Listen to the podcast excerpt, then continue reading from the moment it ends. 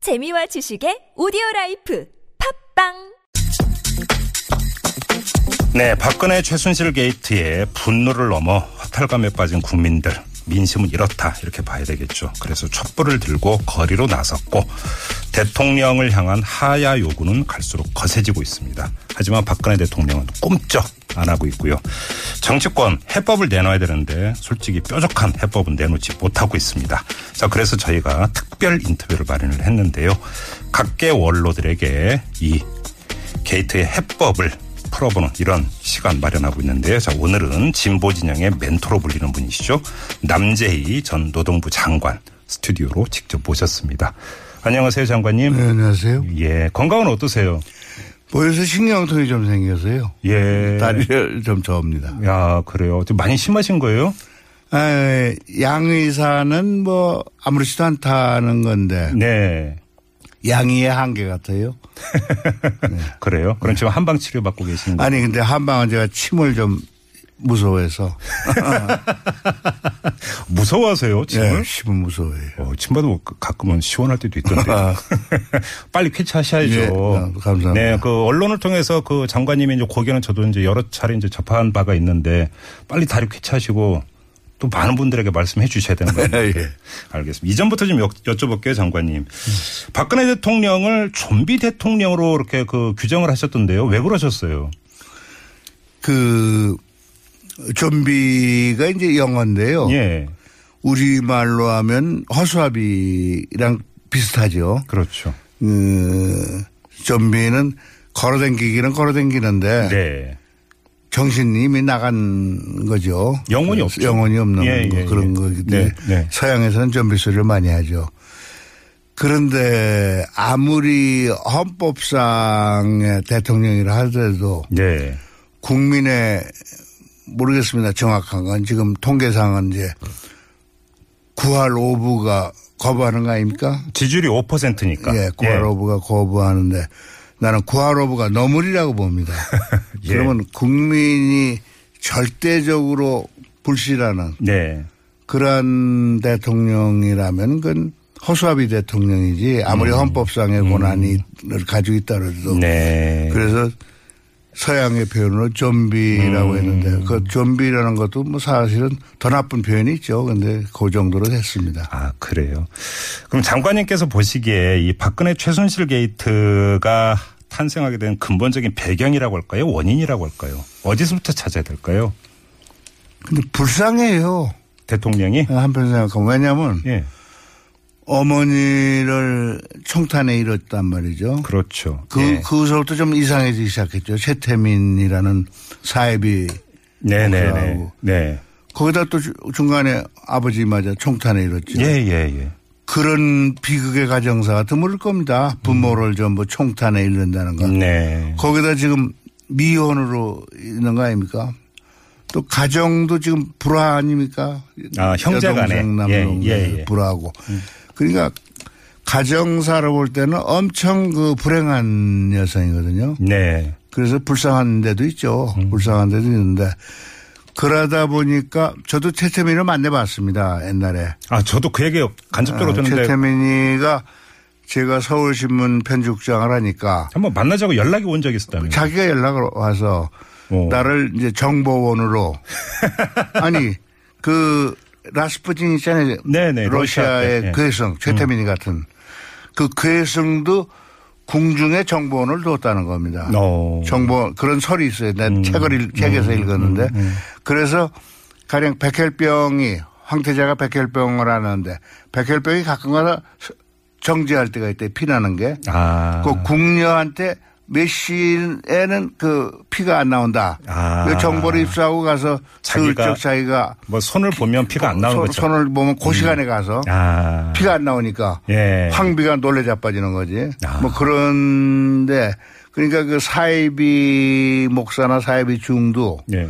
그런 정보 장사를 합니다. 그래서 저를 정보원으로 쓰려고 그런 모양인데 그때 만나셨어요? 아 점심도 잘 얻어먹고 얘기를 했는데 제가 보기에 아주 초능 같았어요. 어, 어때- 자신이도 못했어요. 어땠어요? 좀 자세히 좀 말씀해 주세요. 그러니까 내가 지금 어디다 음. 적어놓은 거에는 그 주- 주제석 네. 경찰. 아, 옛날에 이제 파출소, 응, 경찰서. 파출소 예. 주재소에 나이 많이 먹은 소장. 아. 또 아주 변두리에 조그만 퇴락한 교회 목사. 아. 이런 것처럼 아주 째째하게 보이고 예. 잘생긴 미남이 아니에요. 상관없어요. 네. 어, 그렇게 매력적인 남자도 아니고. 예. 그런데 거기에 그냥 아마 체면수를 거는 건지. 아. 요번 김정필 씨 얘기 보면은 최면술. 뭐- 아침부터 밤중까지 둘이 예. 한 방에서 뭐 무슨 얘기를 하는지 같이 뭐 있다는 거 아닙니까? 제- 김정필 씨 얘기를 보면은. 음. 예, 예, 그랬죠. 그러니까 그건 체면술일 것 같아요. 네. 그래요. 그래서 최태민 씨는 뭐라고 하던가요? 뭐 얘기는 않고 그때 한참 이제 언론에는 최태민 그때 목사로 자처했죠. 예. 목사가 박근혜 씨를 완전히 손아귀에 넣었다는 게 보도가 될 때입니다. 예. 보도가 될 그때 때인데. 70년대 말에. 예. 아니 말이 아니고 후반에 70년대 후반인데 후반에, 예. 그러니까 아마 제가 생각하기에는 76, 7년이 아닌가 싶은데 음. 그래서 저를 정보원으로 쓰려고 그런 것 같습니다. 근데 하도 시시해서 저도 그냥 그때는 콧대가 나빴거든요. 예. 상대를 안 하셨군요. 그래서 상대를 안 해버렸죠. 예. 그때 참 보도가 많이 집중이 돼서 탁 그 여론의 힘으로 그냥 어떻게 했으면 이 사태까지 왔을까 싶은 생각도 좀 들기도 해요. 아, 근데 아무튼 장관님 이건 어떻게 보세요? 지금 100만 명이 촛불을 들지 않았습니까? 네. 어떤 사람은 제2의 4.19 어떤 사람은 제2의 6월항쟁 이런 식으로 비유를 하던데 장관님 어떻게 지켜보셨어요? 그때 동원된 인원수 중심으로 보면 4.19 때나 요랑쟁 때보다 많습니다. 네. 저는 4.19를 목격을 했는데 네네. 음. 신문기자로서 목격을 했는데 인원수로는 그렇게 많지는 않았어요. 아. 음, 지금처럼 요번처럼 가령 그왜고 4.19 전날 고대 학생 데모라는 거 있지 않습니까? 예, 예, 그- 그렇죠. 그것도 인원이 많지는 않고 4.19나 저도 마침 신문사가 광화문에 연애에 있어서 그 목격을 했죠. 네. 그때 목격을 했는데 수적으로 그렇게 많지 않았어요. 아. 근데 이번에 다만 다만 총을 쏜 게 다른 거지. 그렇죠. 이번에는 나는 그 분노에 찬 항의보다 제 해석은 네. 백만 인파가 분노에 대한 항의라기보단 승리의 축제다. 예, 분위기가 그랬어요. 그런 예, 측면이 예. 더 많았다. 승리의 축제. 우리가 이겼다. 음. 이제 우리가 승리했다. 이런 예. 음. 축제 분위기가 더 많았지 않냐 이런 생각이 듭니다. 예. 그때 이제 저도 가봤는데 이제 그 참가한 분들 한 분 한 분이 표정이 참 밝고 음, 가족들이 밝아요. 같이 나와서 맞아요. 그러니까 같이 어울리고 밝고 웃으면서 이야기하고 이런 어, 분위기였거든요. 이미 이겼다 우리가. 예. 알겠습니다. 자, 지금 어, 특별 인터뷰로 꾸미고 있는데요. 오늘 모신 분은 어, 남재희 전 노동부 장관이십니다. 장- 간략히 소개 말씀드리면 58년에 한국일보에서 기자 생활을 시작을 하셨고요. 조선일보 논설위원 그리고 서울신문 편집국장을 거친 언론인 출신 대선배님이십니다. 그리고 제 10대부터 13대까지 국회의원과 제 11대 노동부 장관을 지낸 정치인이기도 하시고요. 지금 진보 진영의 멘토로 불리는 분입니다. 아마 우리 애청자 여러분들 언론을 통해서 최근에 박근혜 최순실 게이트 불거지면서 어찌 좀 원로로서 여러 가지 말씀하시는 거 아마 그 뉴스를 통해서 접해보신 분들도 계실 텐데요. 바로 그 주인공 남재희 전 노동부 장관을 모시고 지금 특별 인터뷰를 진행을 하고 있습니다. 자, 이게 축제 분위기였다면 결국은 결론도 어, 비극이 아니라 희극으로 그다음에 그렇죠. 해피엔딩으로 끝날 수 있다고 보십니까? 저는 그렇게 봅니다. 음. 김종필 씨가 참 재밌는 얘기를 많이 했는데 네. 5천만이 그만두래도 안 그만둘 사람이다. 고집통이다. 음. 맞아요. 음. 그런 얘기 뭐 하죠. 참 여러 가지 좋은 얘기를 재밌는 얘기를 많이 했는데 네. 본래 그 그렇게 쉽게 물어나는 게 아니죠. 쉽게 물어 아니 4.19 때는 총을 쏘았지 않습니까? 그래서 사람들이 국민을 많이 죽였죠. 네. 희생됐습니다. 예. 근데 이번에는 이제 그런 비극이 안 났으면 싶은데 네. 다만 이것이 깐디나 미국 같으면 이제 마틴 루터 킹 음. 네. 같은 비폭력 네.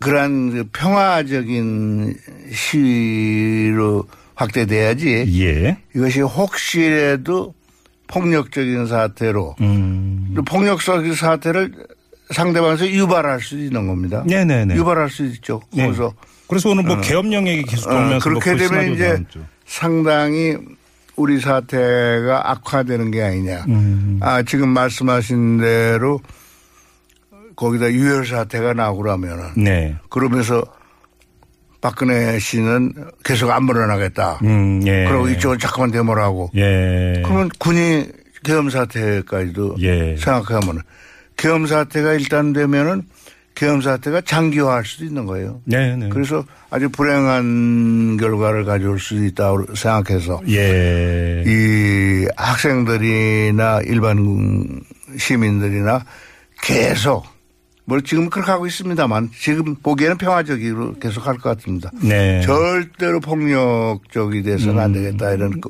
네. 바람입니다. 예. 근데 지금 새누리당의 김진태 의원이 어떤 이야기를 했냐면 촛불은 촛불일 뿐이고 바람 불면 꺼진다. 민심은 변한다. 이런 취지의 그러니까 주장을 했습니다. 그러면 그 사람은 정치 얘기를 하는 게 아니라 물리학 얘기를 하는 겁니다. 그렇잖아요. 물리학에서. 예. 그렇죠. 음. 별로 고려할 가치도 없고 언급할 가치도 없다. 이런 말씀이신 것 같네요. 그렇죠. 네. 물리학 얘기하는데. 알겠습니다. 아무튼 자, 그 이제 해법이 뭐냐 그러면서 박근혜 퇴진 이야기를 많이 하고 있는데 장관님께서는 박근혜 대통령의 망명을 그 언급하신 적이 있으세요? 왜 그러셨어요? 아니, 제가 다리에 신경통이 있어서 네. 지, 지공파라는 거 있죠. 지하철 공짜. 예, 예. 그러니까 그걸- 노인, 노인 어르신들. 아, 예. 그걸 못하고 이제 택시를 잘 이용하는데 네. 다리가 아파서. 예, 그렇죠. 그러면 기사분들이 이제 얘기를 잘해요. 네, 네, 네. 근데 어느, 어느 기사분이 그래요. 노무현 대통령은 자살을 했습니다. 자기가 먼저 꺼내. 음. 자살을 했습니다. 그러더니 엉뚱하게 정몽준 현대그룹 사장은 역시 자살을 했습니다. 네. 그러면서 얘기를 박근혜 씨 자살로 유도를 하더라고, 이 양반이. 네, 네. 그래서 내가 그랬죠, 그 기사한테. 정몽준 씨가 아니라 이제 그 형이 있죠. 아, 동생, 장, 저, 정몽헌. 그렇죠. 음, 네. 자살했잖아요. 네네. 그러나 이, 이 양반이 박근혜도 자살로 유도하는 것 같다 그래가지고 아 그러지 않고 음. 우리나라 역대 대통령을 보면 이승만 박사는 어, 허정 과정수반이 망명을 시켰고 네. 그렇죠? 음. 그렇죠. 박 대통령은 암살됐고 그리고 전두환 노태우 씨 대통령은 형무소살이를 했고 그렇죠.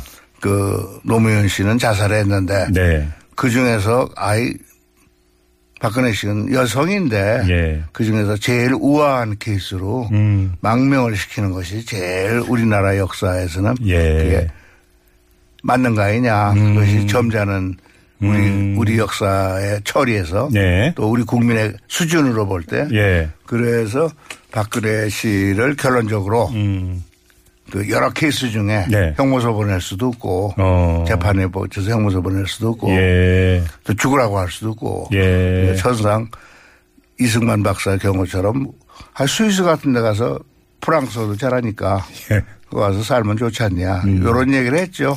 일각에서는 사실 그런 얘기를 하고 있어요. 지금 박근혜 대통령이 요 며칠 사이에 갑자기 강경 태도로 돌았는데 네. 그 이유가 뭐 하야든 뭐든지 간에 대통령직에서 내려오면은 저 불소추 특권이 사라져 버리고 네. 그럼 기소되거나 만약에 그러니까 경우에 따라서는 구치소 행위 될 수도 있는데 음. 그걸 두려워하기 때문에 지금 버티고 있는 것 아니냐 이런 분석도 있거든요 사실은. 뭔지는 모르는데 네. 4.19 때도 하야를 했는데 이승만 대통령 그랬죠. 그렇죠. 예. 이승만 대통령. 근데 그 허정 씨가 외무부 장관이었다고? 네. 외무부 장관으로서 과정 수반이 됐다. 과도 정부. 예. 수반이 돼가지고 이승만 박사를 조용히 하와이로 망명을 시켜줬어요. 예, 예. 근데 국민들이 약간 불만이 있긴 했어도 아 그래도 처리가 음. 해피엔딩 아니 자, 부유 잘잘 됐다 깨끗하게 네. 잘 됐다 네, 네. 그렇게 생각했는데 예. 만약에 요번 경우도 그 케이스를 인용해서 네. 그대로 한다면 불만인 국민들도 있겠지만 네. 음. 우리 긴 역사로 볼 때 우리도 수준이 높은 국민인데 예. 뭐 여성 대통령을 뭐 어떻게 재판에 세우고 형무소에 넣는다 음. 그거 안 좋잖아요. 어, 뭐 이래 망명이라는 것이 예. 제일 좋은 해결책이 아니냐 싶어요. 근데 망명이 가능해지기 위해서는 박근혜 대통령이 일단은 그 주변에서 아, 그 망명을 하시는 게 어떻겠습니까? 라고 하는 권유나 뭐 이런 게 있어야 되겠지만 본인이 받아들여야 될 거 아닙니까? 몰리면 받아들이겠죠. 아, 몰리면 음. 아직은 버티는데 예. 이제 이 평화적인 국민의 의사 표시가 네. 뭐 난 김정필 씨 의견을 안 따릅니다. 뭐 5천만이 다 들고 일어날 필요 없고 음. 네. 계속 몇 번이고 계속되다 보면 나무도 도끼질 한 번에 넘어지는 거 아니지 않습니까? 그렇죠. 도끼질을 여러 번 해야 그렇죠. 넘어지는 예, 예. 식으로 네. 여러 번 이게 되풀이되다 보면 이미 이 국민의 정신적인 면에서는 이 정권은 붕괴된 정권입니다. 네, 네, 네. 음. 기반이 없어요.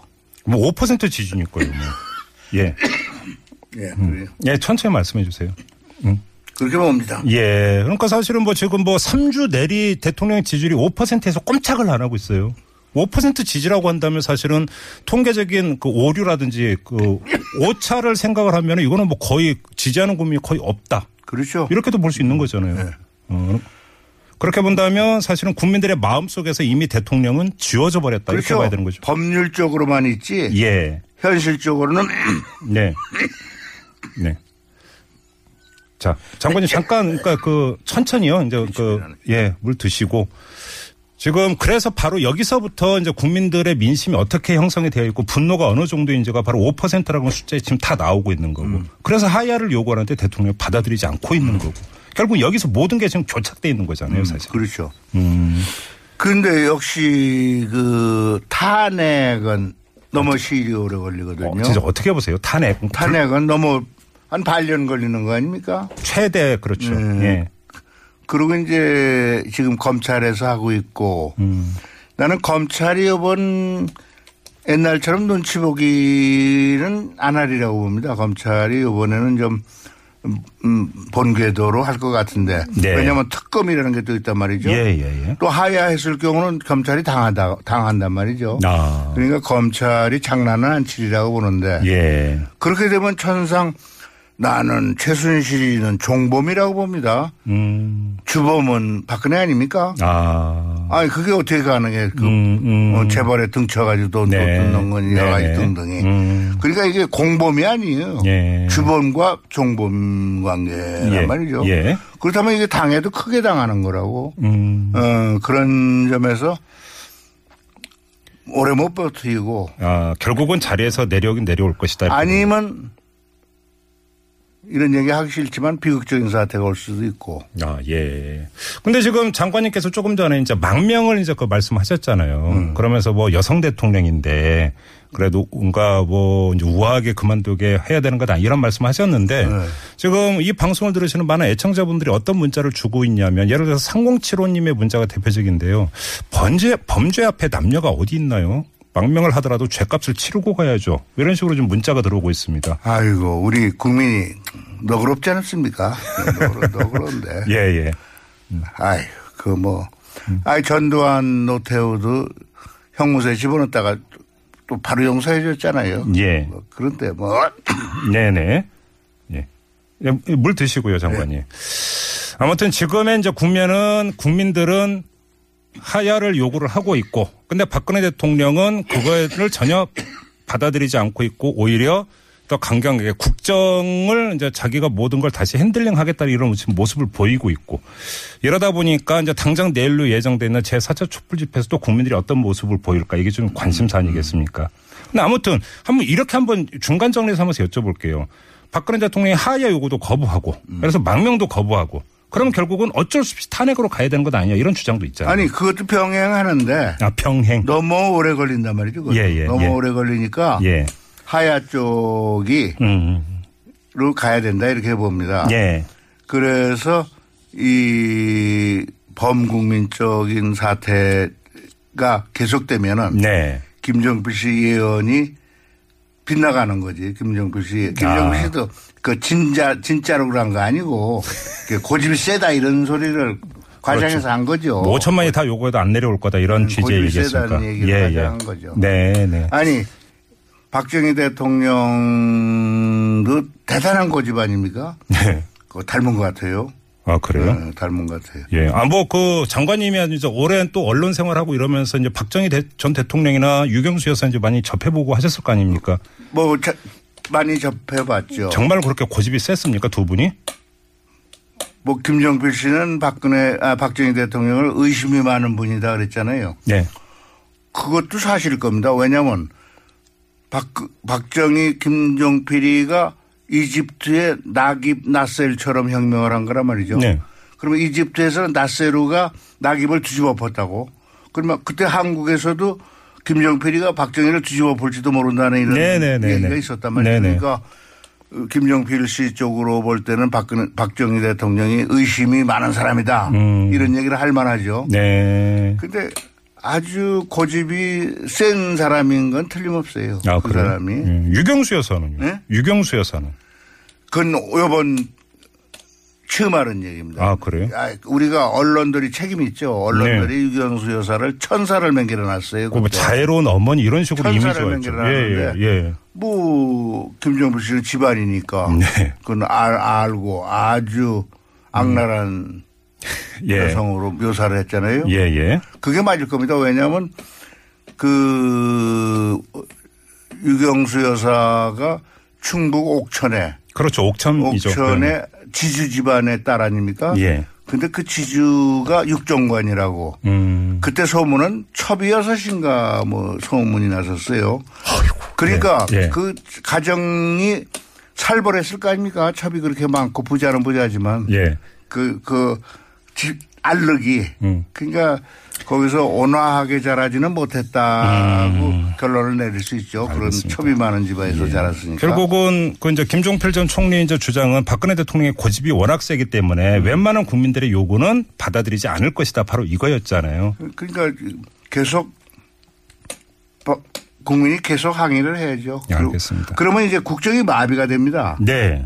우- 우선 공무원들도 이게 뭐 일해도 신이 안 날 거 아닙니까? 일손이 잡히겠어요. 그러니까 음. 허수아비 앉혀놓고 하는 것 같지. 총리 문제를 어떻게 풀어야 된다고 생각하세요? 저는 양쪽이 다 괜찮다는 논법입니다. 지금의 황교안 총리를 그대로 놔두고 대통령 권한 대행을 시켜서 한 2개월 안에 대통령 선거를 하면 하는 방법과 예. 여야가 합의한 총리로 하는 방법 네. 두 가지가 있지 않습니까? 예, 예. 근데 황교안 총리도 박근혜 씨가 임명한 총리지만 이런 분위기에서는 어찌할 수 없습니다. 아. 엄격하게 절차를 따라서 절차를 이행해야지 장난칠 여지가 없어요. 음. 야당 일각에서는 황교안 총리가 권한 대행을 맡으면 무슨 짓을 할지 모르고 아이, 이렇게 못해. 우려하는데 아, 못해요. 그건 못해요. 우- 그러니까 말을 이런 기우라고 보세요? 음. 상황에서는 못합니다. 그 사람이 또 이 법, 법 집행 과정에 쭉 있던 사람 아닙니까? 예, 예. 그래서 비교적 법에, 법을 준수할 것으로 봅니다. 아, 그래요. 아니, 그 사람을 좋아하는 게 아니고 네, 음. 네. 예, 법 집행을 할 환경 자체가 그렇다는 이런 말씀이시잖아요. 알겠습니다. 자, 오늘 이 남재희 전 노동부 장관을 모시고 현 시국 어떻게 풀어야 될 것인가 그 해법에 대한 고견을 듣고 있는데요. 자, 잠시 전하는 말씀 듣고 이어가도록 하겠습니다.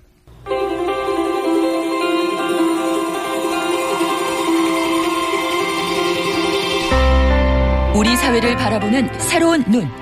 색다른 시선 김종배입니다를 듣고 계십니다. 네.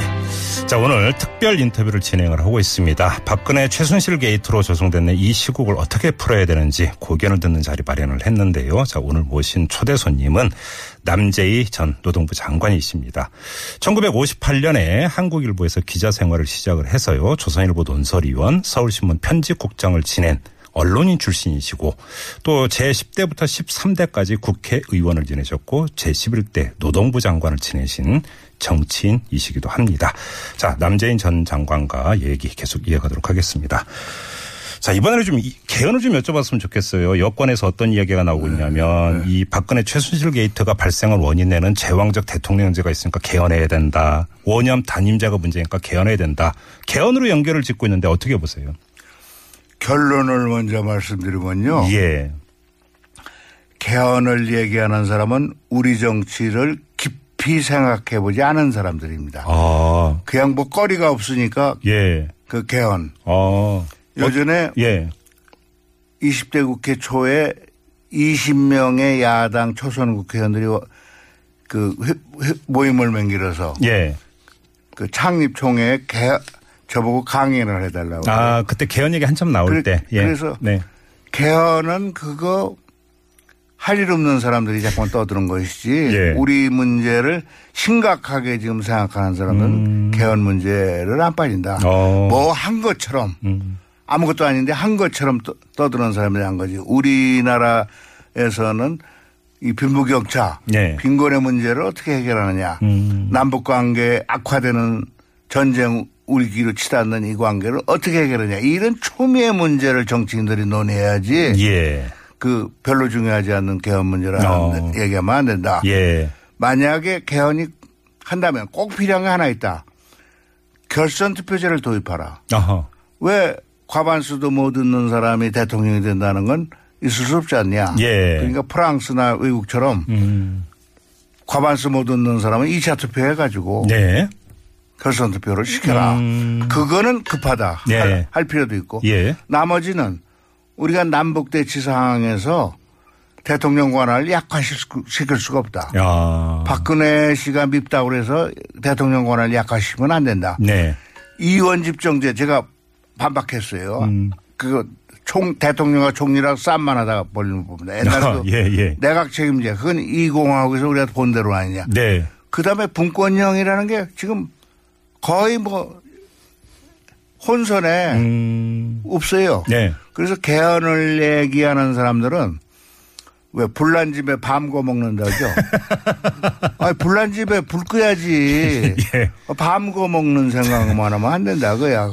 아니 이게 시- 사태 수습에 혼선만 가져온다고. 아, 그럼 이렇게 질문 한번 드려볼게요. 지금 그러니까. 사태는 박근혜 네. 문제인데 네. 그럼 박근혜를 어떻게 제거하느냐 이렇게 문제 뭐 논의를 집중해야지 거기다가 불난데 밤과 음, 먹으려고 말이야 개헌 문제를 갖다가 자꾸만 연결시키는 사람은 예. 결과적으로 정치의 혼선만 가져오는 아. 아. 주 무책임한 사람들이다 저는 그렇게 예, 생각합니다 지금 이 박근혜 최순실 게이트가 그러니까 모든 해법이 강구가 돼서 끝나기 전에는 개헌 이야기하는 것 자체가 부적절하다는 아 말씀이죠. 그러니까 그건 혼선을 가져온다고 예. 그러면 그, 악의가 있을 수도 있어요 그, 그 안에 그 뒤에도 개헌은 필요 없다고 보세요. 아니 그, 그 후에는 개헌을 하고 아까 말씀드린 것처럼 결선 투표제로 우선해야 됩니다. 아, 그리고 조금 장기적으로는 예.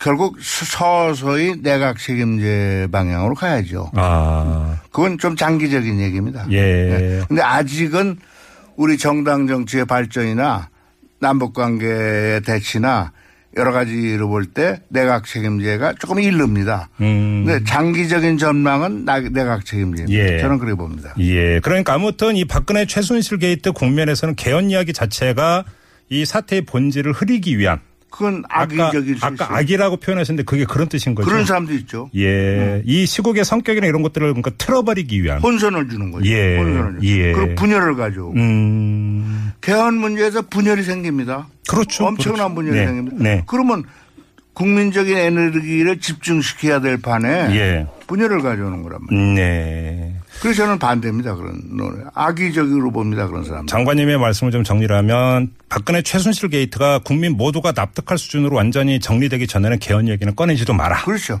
이런 말씀이신 거죠. 네. 음, 알겠습니다. 또 어떤 분들이 이런 얘기를 해요. 요번에 이 게이트가 박근혜라고 하는 개인과 최순실이라고 하는 개인의 농단이니 뭔 이런 문제를 떠나서 구체제 음. 내지 구악 이런 것들이 그냥 집약적으로 표출된 사건이다. 구조적인 문제가 여기에는 깔려있다. 이렇게 이야기하는 사람들도 있습니다. 아니 전두환 노태우 때는요. 네.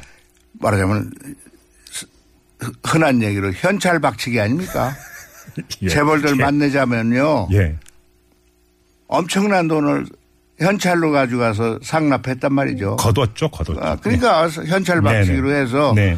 가령 최소한으로 잡아도 둘 다 다 5천억 이상을 거둔 거 아닙니까? 5천억이 뭐예요? 그 갑절 거둘 수도 쓰고 쓴 거 있으니까 그러니까 네네. 당시에 자녀 치만 5천억 선이 됐단 말이죠. 네. 네네. 그러면 완전히 그냥 수금을 한 거지 재벌들 불러가지고. 네네네. 근데 요번은 그렇게 직접 수고를 않고 쓰리 쿠션이라는 거 있죠.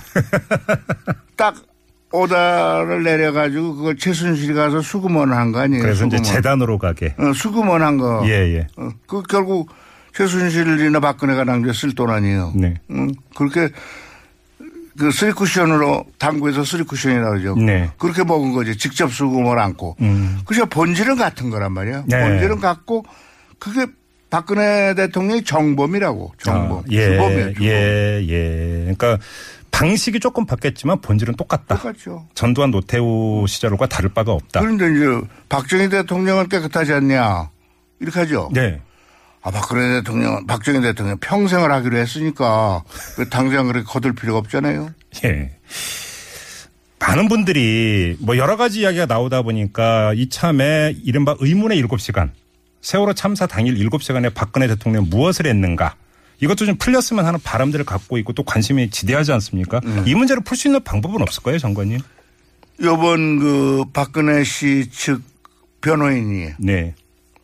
여성이라는 특수성을 고려해달라고 그랬잖아요. 여성으로서의 사생활을 얘기를 했었죠. 뭐죠? 그거 예. 했잖아요. 예, 예. 그게 일곱 시간에 관련된 거 아닙니까? 음, 뭐 그런, 아, 다른 것도 관련됐지만. 네. 음. 일곱 시간에 대해서 너무 여성으로서 특수성으로 예. 너무 깊이 충원하지 말아달라 이런 건데 네. 아, 한간의 루마는 엄청난데 예. 저는 모르, 모르겠습니다. 그건 뭐 구설했는지 음. 예. 무슨 주사를 맞았는지 마취했는지 모르겠어요. 이건. 음, 아무튼 그러면 검찰 수사나 이어지는 특검 수사에서 이것이 밝혀질 수 있다고 그렇게 기대하세요. 아마 그 변호인이 지금 사정하는 겁니다. 여성의 특수성을 좀 고- 고려해달라는 건. 아, 이- 그건 빼달라. 음, 그건 아마 그렇게 추궁 안 할 겁니다. 아, 검찰이든 특검이든 그렇게 보시는 거고요. 그렇죠. 예. 근데 참 그 세월호 유족을 비롯해서 많은 국민들이 반드시 의문의 7시간이 도대체 그 7시간에 무엇이 있었는지 알고 싶어 하고 또 규명이 돼야 된다고 그러니까 생각을 하니까요. 그건 아마 잘 어려울 것 같아요. 저쪽에서 방어. 아이고. 아, 저쪽에서 그러니까 거의 결석을 방어할 거다. 아니 이렇게 무슨 보시는 거군요. 변호사가 변호사가 그렇게 방어선을 폈지 않습니까? 예, 예. 알겠습니다. 자. 지난 12일이었죠. 그러니까 지난 주말 100만 이제 촛불이 이제 밝혀진 것 아니겠습니까? 네. 자, 뭐 100만 항장 이렇게 표현하는 사람들도 있는데요. 자, 이걸 통해서 우리 한국 사회가 어떻게 변할 거라고 전망을 하시는지 궁금합니다. 그 장관님. 요새 국민의 정치 의식이 상당히 높아졌어요. 네. 아니 아까도 이제 제가 다리가 아파서 택시를 많이 탄다는 얘기를 했지만 예. 와 택시 기사들 슬슬 말 걸으면요 웅변이 많아요 네. 정치적 식견도 대단하고 그렇죠. 그렇죠. 또 누구나 얘기하는 그 인터넷이니 음. 요새 그 핸드폰으로 전부 뭐 정보 교환하지 않습니까? 네, 네, 네, 네. 그래서 국민 수준이 굉장히 정치 의식이 높아지고 그래서 함부로 못 합니다. 음. 네. 예, 그렇게 봅니다. 이렇게 이제 그 백만 항쟁이라고 하는 걸 다른 식으로 표현을 하면 그만큼 다수의 국민들이 정, 그러니까 적극적으로 정치에 참여하고 있다 이렇게도 볼 수 있는 것 아니겠습니까? 그럼요. 우리 집안에도 보면은 예. 시골에서 기차 타고 올라온 사람들이 있어요. 지난 토요일에 촛불 집회 아, 참, 때? 참석하려고. 예 그래요. 어, 어. 그런 사람 있어요. 바로 집안에. 예. 이렇게 국민들이 다수가 이렇게 촛불을 밝히고 참여를 하면 그 뭐 박근혜 대통령이 하야 이런 문제를 넘어서서 한국 사회의 구조적이고 이런 권질적인 문제가 조금이라도 좀 개선될 수 있을까요? 기대해도 될까요, 장관님? 그런데 이런 얘기를 하면 미안하지만 나는 요새 경제학자들에 대해서 불신입니다. 왜요? 경제학자들이 방향 제시를 안 해요. 한국 경제가 어떻게 가야 그러면 된다. 예. 기본적인 건 생활의 문제 아닙니까? 그렇죠.